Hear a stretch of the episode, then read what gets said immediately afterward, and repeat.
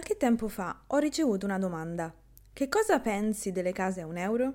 E oggi ho deciso di rispondere e parlare un po' di questo fenomeno, di questa iniziativa. Come si sa, le città offrono molte più opportunità rispetto ad un piccolo centro, perciò molte persone decidono di trasferirsi. Questi spostamenti negli anni hanno portato ad un graduale spopolamento dei piccoli centri e dei borghi in Italia anche se devo dire che in seguito alla pandemia molte persone fanno la cosa inversa, cioè si spostano dalle città ai piccoli borghi per condurre una vita più sana, più semplice e priva di stress. E anche sempre più giovani negli ultimi anni decidono di investire in attività fuori dalle città, per esempio riprendendo in mano le attività agricole dei nonni o dei genitori. Tornando allo spopolamento dei borghi, Proprio per far fronte a ciò è nata l'iniziativa di vendere alcune case al prezzo simbolico di un euro. Queste case sono spesso le seconde case o le vecchie case di famiglia di chi si è già spostato dal borgo e vive in un altro posto.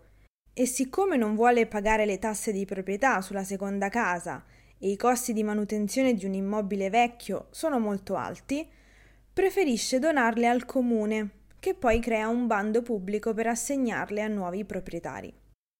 Qual è la caratteristica di queste case? Non si tratta di case in ottimo stato, spesso neanche in buono stato, sono spesso case molto vecchie che hanno bisogno di ingenti lavori di ristrutturazione e di messa a norma. E quindi quando si compra una di queste case si firma un contratto in cui si è obbligati a ristrutturarle, perciò la cifra che si finisce per pagare è ben più alta di un euro, ma comunque sempre più bassa dei prezzi per comprare una casa in città. E poi dipende anche molto da quale città. Quindi si compra una di queste case a un euro e si è obbligati a ristrutturarla. Quindi non si può lasciare nello stato in cui la si compra. Vorrei aprire una breve parentesi.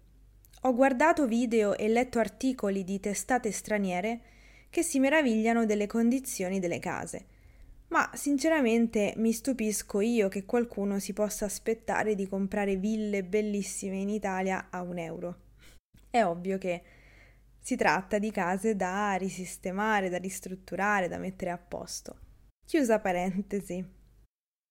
Molti comuni nei bandi di acquisto specificano che l'iniziativa è rivolta a giovani o a giovani coppie che vogliano trasferire la propria residenza lì, in quel paese, in quel comune, e che vogliano effettivamente andare a vivere nel borgo, magari aprire un'attività e formare una famiglia lì. Ed è proprio questo lo spirito dell'iniziativa, ripopolare i borghi, riportare una vita stabile e continuativa nel territorio. Spesso però succede anche che, quando non ci sono indicazioni specifiche nei bandi, i compratori possano essere persone dall'Italia e dall'estero che non useranno la casa per viverci, ma semplicemente per le proprie vacanze. E quindi questo non porta all'obiettivo del ripopolamento, ma porta solamente allo sfruttamento turistico dei luoghi. Sì, la casa sarà anche ristrutturata, ma rimarrà vuota per la maggior parte dell'anno. O peggio, verrà affittata ad altri turisti che creano un andirivieni che non dà nulla al territorio in termini di ripopolamento, perché non dimentichiamoci, il ripopolamento di questi territori è l'obiettivo di questa iniziativa.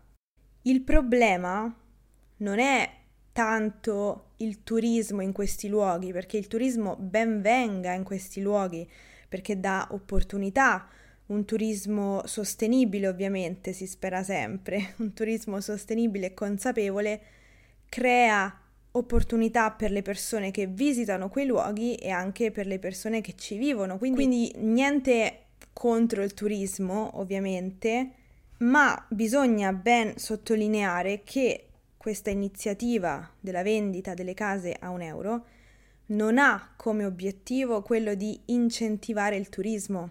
Non è questo l'obiettivo dell'iniziativa. L'obiettivo dell'iniziativa Case a un euro è quello di ripopolare determinati territori. Quindi poi incentivare il turismo è tutta un'altra storia che si può fare ma in altro modo. Nei casi in cui le persone scelgono di andare a vivere in questi borghi stabilmente, l'iniziativa centra l'obiettivo ed è una cosa ottima per il territorio e ci sono molti esempi positivi di ciò. Quindi questo fa ben sperare.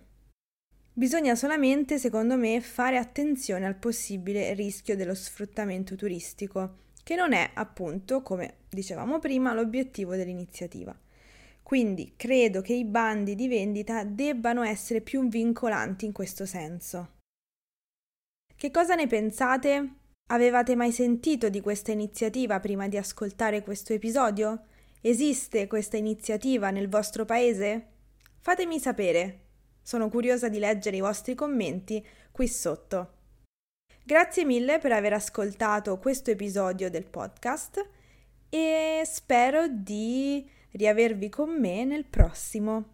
A presto, ciao!